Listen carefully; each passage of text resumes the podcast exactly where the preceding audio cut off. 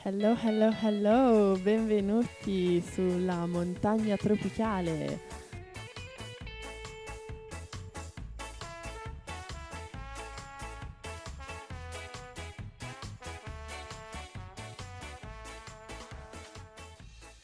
Ben ritrovati cari amici ascoltatori e ascoltatrici di Samba Radio, eccoci qua in questo nuovo 2021 e qui siamo sempre con voi, è la montagna tropicale con Giacomo Longato e Beatrice Lio. Oggi però è una puntata un po' speciale, un piccolo spin-off del nostro format eh, abituale. Oggi infatti abbiamo ospite con noi una giovane scrittrice trentina che ha appena fatto uscire il suo nuovo libro Non siamo eroi.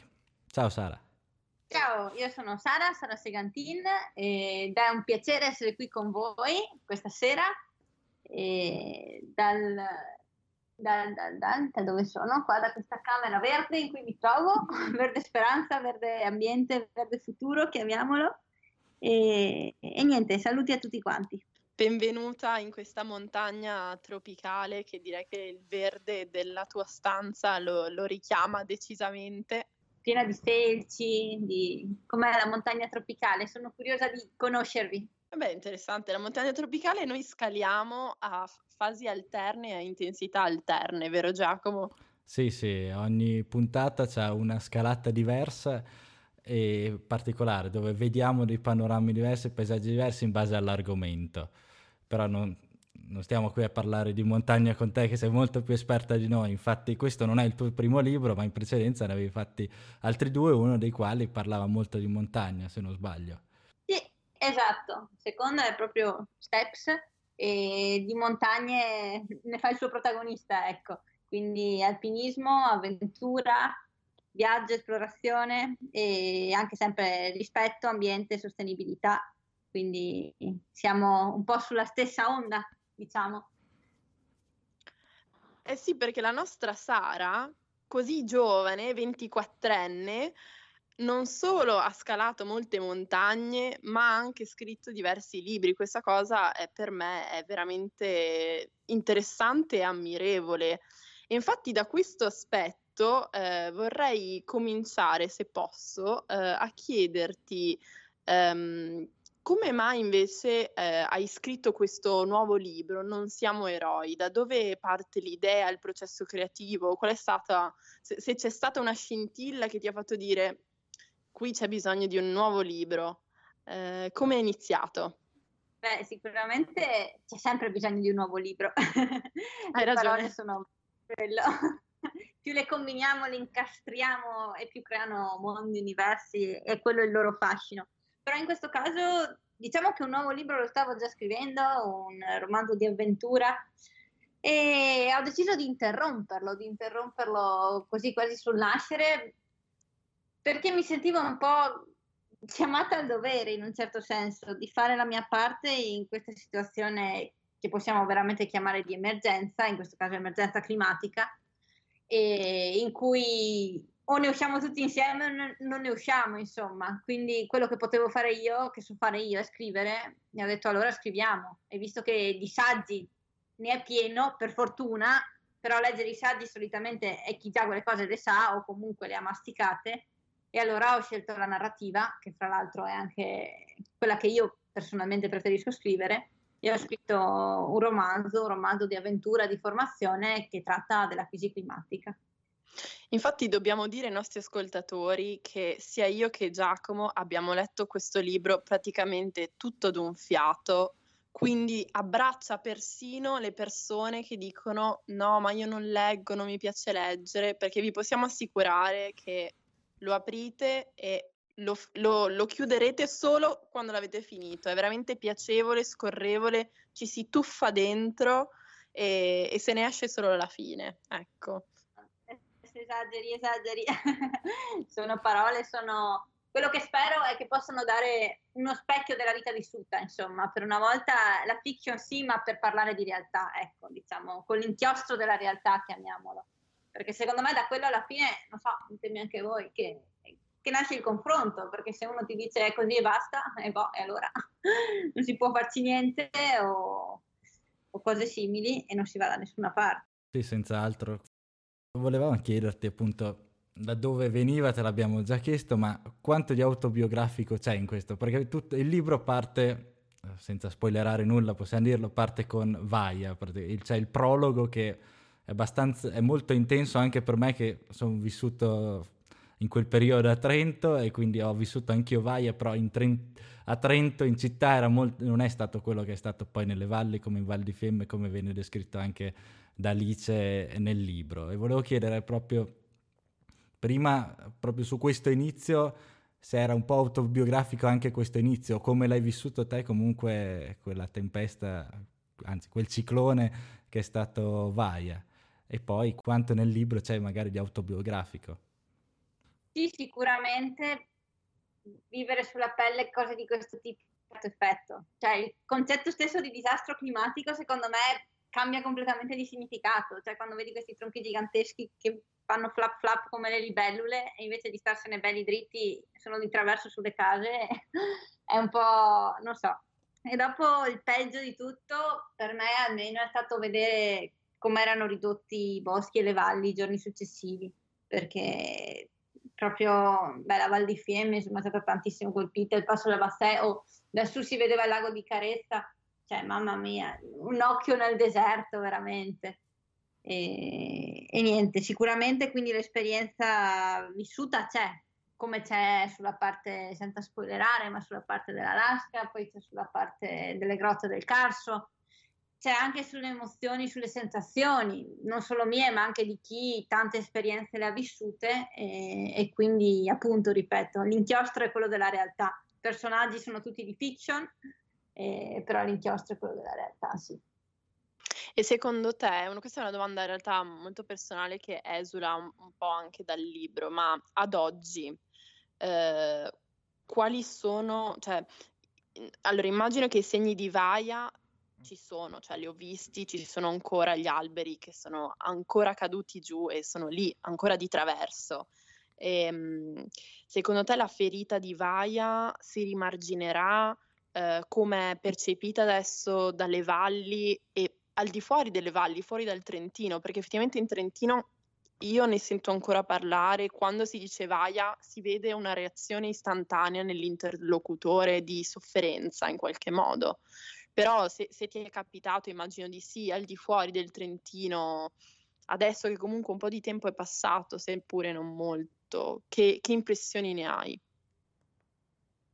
Eh, è difficile dire, perché effettivamente sì, da noi parli di Vaia, tutti sanno, tutti guardano, cioè quando sì, è proprio una scintilla se già vai nelle città io credo che sia stata comunque percepita in modo diverso. Alla fine è uno dei tanti disastri ambientali che sentiamo ogni giorno.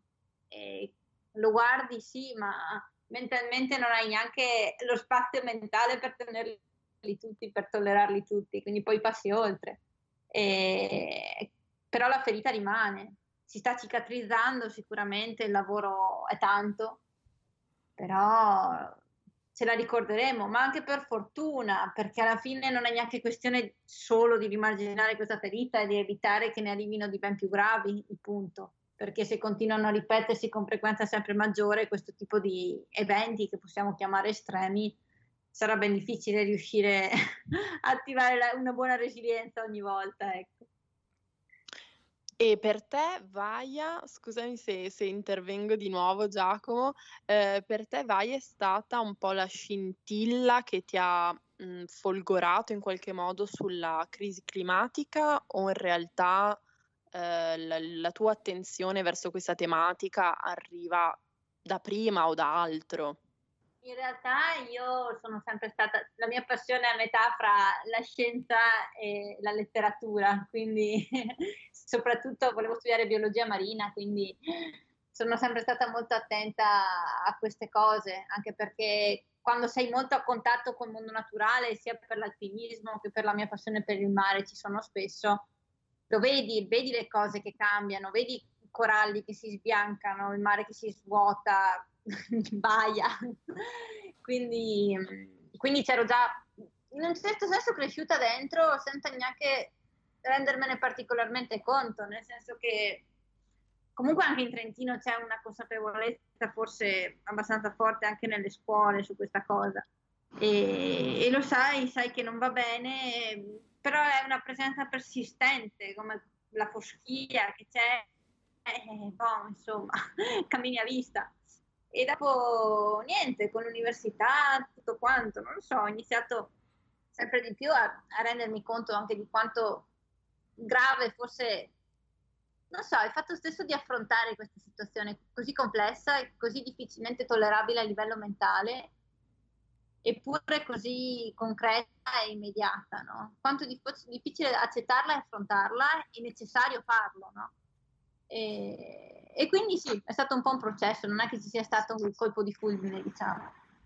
Allora, eh, Sara, hai detto che è stato un processo così, ma a un certo punto avrai iniziato a fare un attivismo un po' più attivo, oltre a documentarti, come dicevi che fin da piccola ti aveva appassionato la scienza e tutto, che è appunto questa foschia dove andiamo a vista, ma a un certo punto hai deciso di attivarti.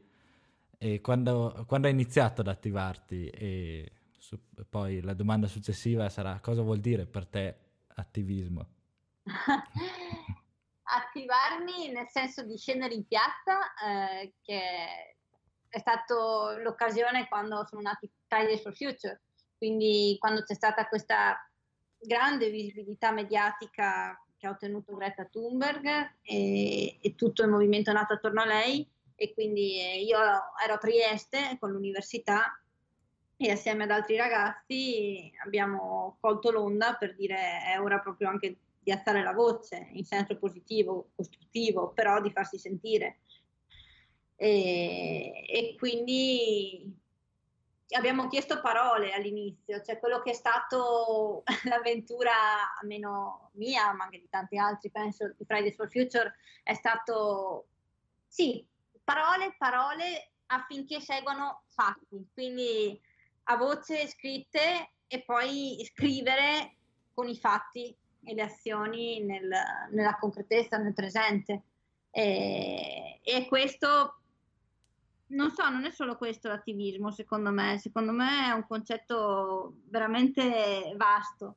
Cosa vuol dire? Vuol dire fare la propria parte, vuol dire prendere consapevolezza, guardare in faccia la realtà e prendersi le proprie responsabilità. Cioè, io non considero neanche una scelta quella di essere scesa in piazza que- quei giorni e di scrivere libri e di dire quello che dico, c'è una questione di salvarsi la pelle tutti quanti a un certo punto.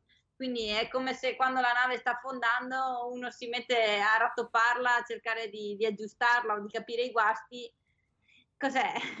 È un attivista? È un qualcuno che fa la sua parte nel piccolo? Chissà, chissà, non lo so. È veramente Secondo voi cos'è? Così in breve. Allora, cos'è l'attivismo? Questa è una bellissima domanda e noi ci abbiamo dedicato tutta la prima puntata eh, di Montagna Tropicale per arrivare a questo, a questo rompicapo.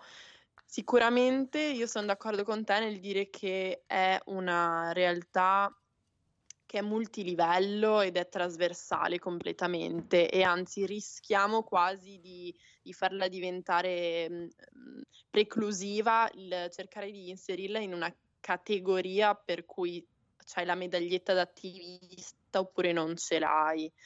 E, mh, non so, si compone di tantissime cose. Per me, per la mia esperienza puramente personale, è iniziata sicuramente con eh, avere avuto un, un evento un risvegliare, mh, cioè che mi ha stimolato una curiosità e mi ha fatto domandare forse c'è un problema di cui io non mi ero accorta?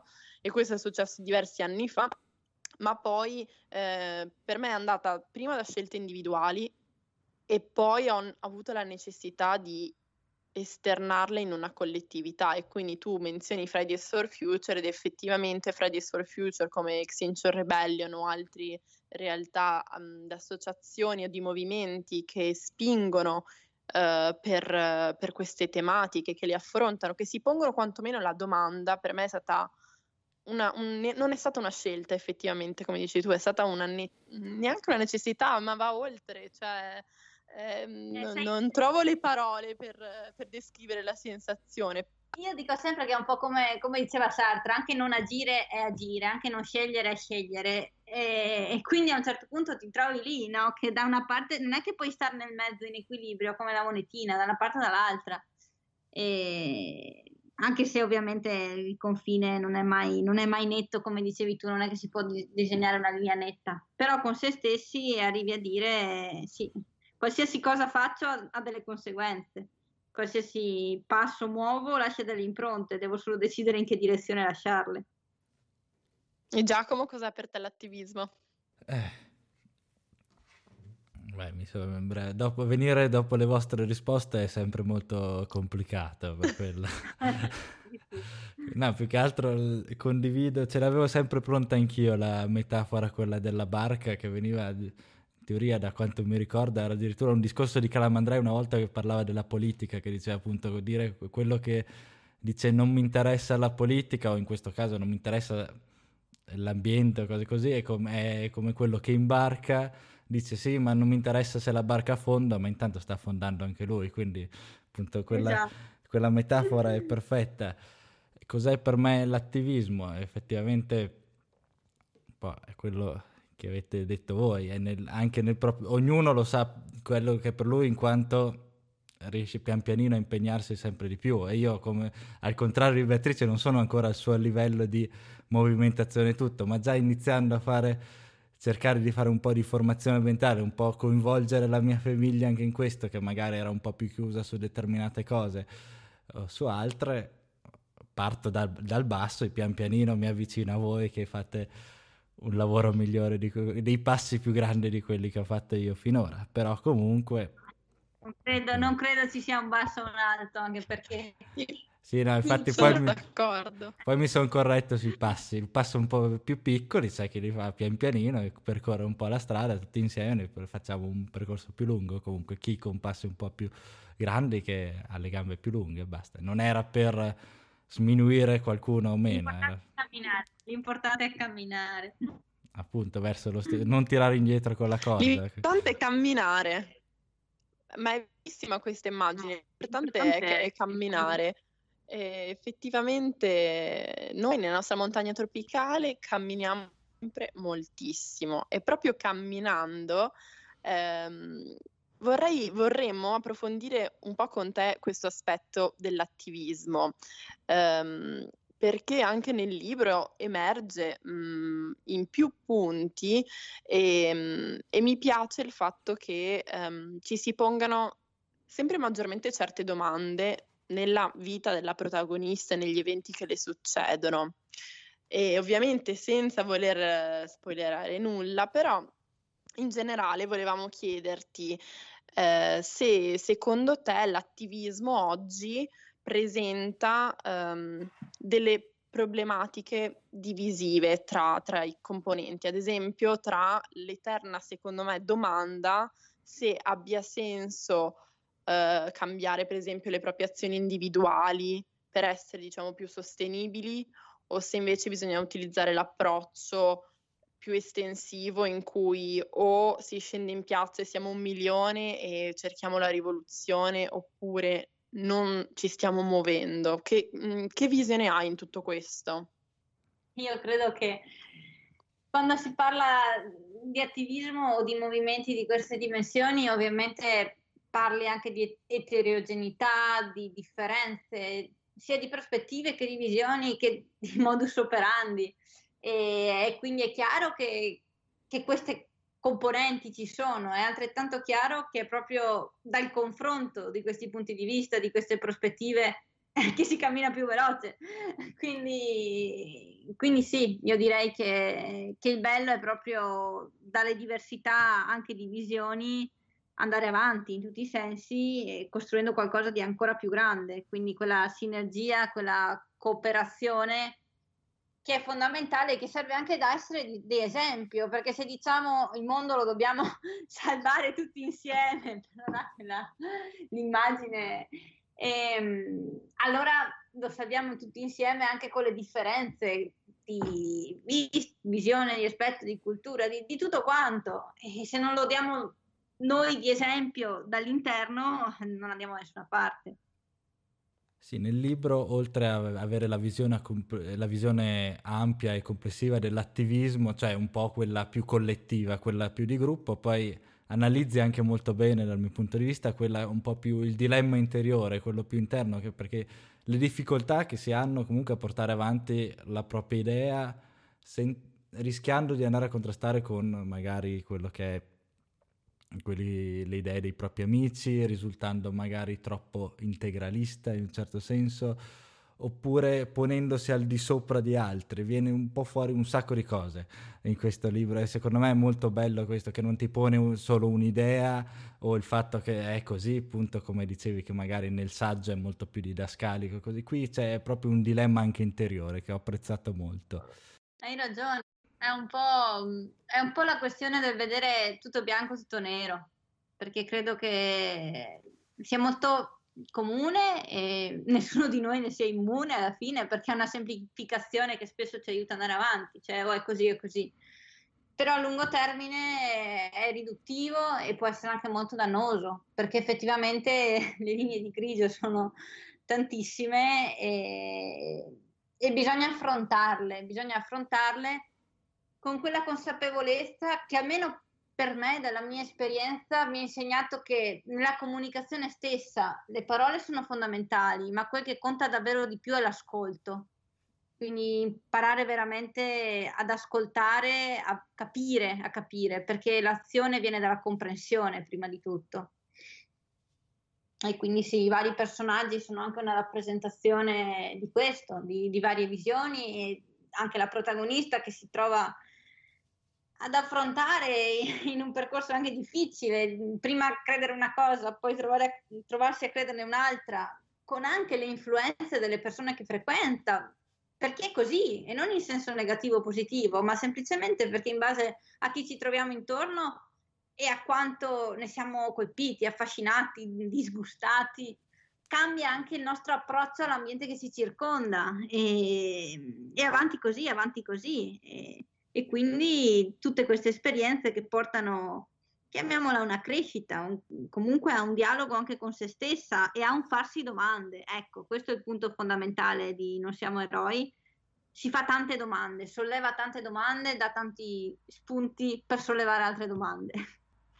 Infatti, secondo me il titolo è estremamente azzeccato e poi una cosa apprezzato come, come lettrice è il suo realismo nel, nel farsi queste domande e, e, avere questi dissidi. Secondo me è veramente apprezzabile perché chi lo legge riesce facilmente a um, immedesimarsi nei, nei, nei personaggi oppure vedere delle proprie amicizie personificate da alcuni elementi, alcuni personaggi di, di questo libro. Quindi veramente lo consigliamo, ecco. Come lettrice, c'è un personaggio che ti è stato più simpatico o più antipatico? Ah, questo è difficile. Allora, io... Uh, eh, questo è difficile. Eh, diciamo che... Uno, per... Mm, vai, vai Giacomo, perché io ci devo riflettere un attimo. Beh, sul personaggio più simpatico o con cui mi sono immedesimato meglio, ma è abbastanza scontato, è la protagonista per quello. Però quello più antipatico direi che è Mike. Mm, quindi ai, agli ascoltatori capire perché, poi non spiego altro se non spoiler, così saranno ancora più curiosi. Eh, io invece eh, beh, mi trovo abbastanza d'accordo con, con Giacomo, però una, un'altra cosa volevo aggiungere. Su Teo Teo è, eh, mi ricorda tantissimo delle persone, dei miei amici trentine, cioè secondo me è proprio un personaggio trentino Teo, perché soprattutto anche quando fa riferimento a andiamo a farci le grigliate, è proprio una... Eh, mi sono messa un sacco a ridere perché mi ha ricordato veramente tanti episodi Um, non so, è uno status symbol trentino quasi, andare a fare le grigliate nelle valli. Nelle eh, Sì, sì, è il simbolo è, della convivialità. È il simbolo, quindi è veramente bellissimo perché um, è uno spaccato di realtà che, beh, ma non solo per chi conosce il Trentino, penso che sia estendibile, però chiaramente chi poi ci vive lo riesce a, a riferire a persone nel contesto eh, che mi ha fatto molto sorridere. E poi devo dire anche i genitori di Alice, ehm, c'è stato il capitolo proprio quando lei alla fine, dico solo, dice colpita e affondata, è esilarante perché non è quanto di più vero. Ehm, che... in mezzo al mare, no? Esatto, esatto. Io volevo farti un'altra c'è sempre su, sul libro. Mm, hai scritto questo libro con qualche idea o intenzione particolare, eh, nel senso di reazione o azioni eh, che potrebbe suscitare nei lettori?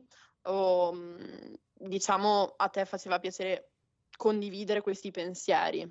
È una bella domanda, ti ringrazio. Eh, l'intento forse un po' idealistico nella, nella sua...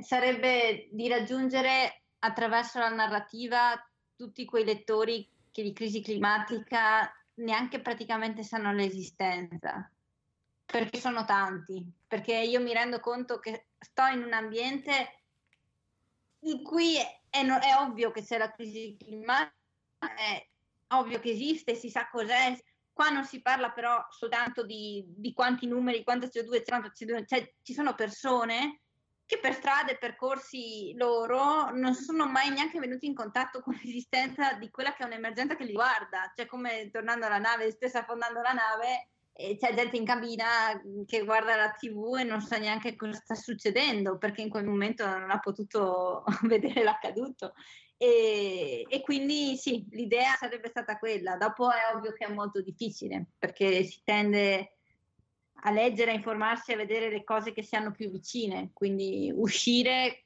dalla propria bolla, per usare un termine strausato, è difficile per me, è difficile anche per altri, quindi sì.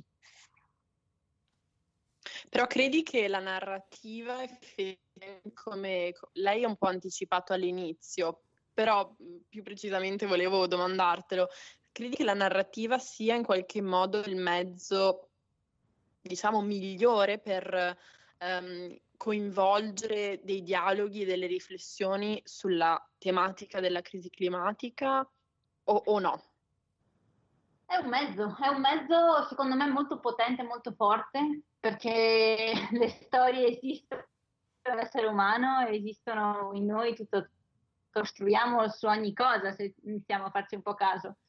E, ehm, e, arrivano nel profondo, perché la narrativa ha la capacità di toccare testa e cuore, chiamiamoli, che sono altrettanto importanti, perché non possiamo staccarci con un tranciapollo dalla nostra soggettività, dalla nostra emotività. Quindi secondo me è giusto considerarla, è giusto considerarla importante e considerare che c'è per capire come affrontarla, come utilizzarla per così dire e quindi non per, per manipolare, per questo o per quello, ma per passare anche informazioni, per sollevare dialoghi e confronti, tenendo conto sì, della concretezza dei fatti scientifici oggettivi e dell'emotività che c'è in ognuno di noi, che c'è nella società e che determina il nostro atteggiamento verso la società, verso il mondo naturale e anche verso noi stessi in fondo. Quindi sì, sì, sì, credo che sia veramente uno strumento molto potente, può essere molto pericoloso come ogni cosa, dipende da che uso se ne fa. Nella prefazione del libro, o meglio, la prefazione è fatta da eh, Luca Mercalli. Io ti volevo chiedere, secondo te, che comunque Luca Mercalli è espressione di una generazione precedente alla nostra, della sua generazione, i finner, eh, così chiamati diciamo nel gergo, ehm, c'è effettivamente una mancanza di ascolto da parte di quella generazione su queste tematiche? Credi che in qualche modo il tuo libro possa arrivare anche a quella fascia di lettori o lo hai immaginato più per un target giovanile?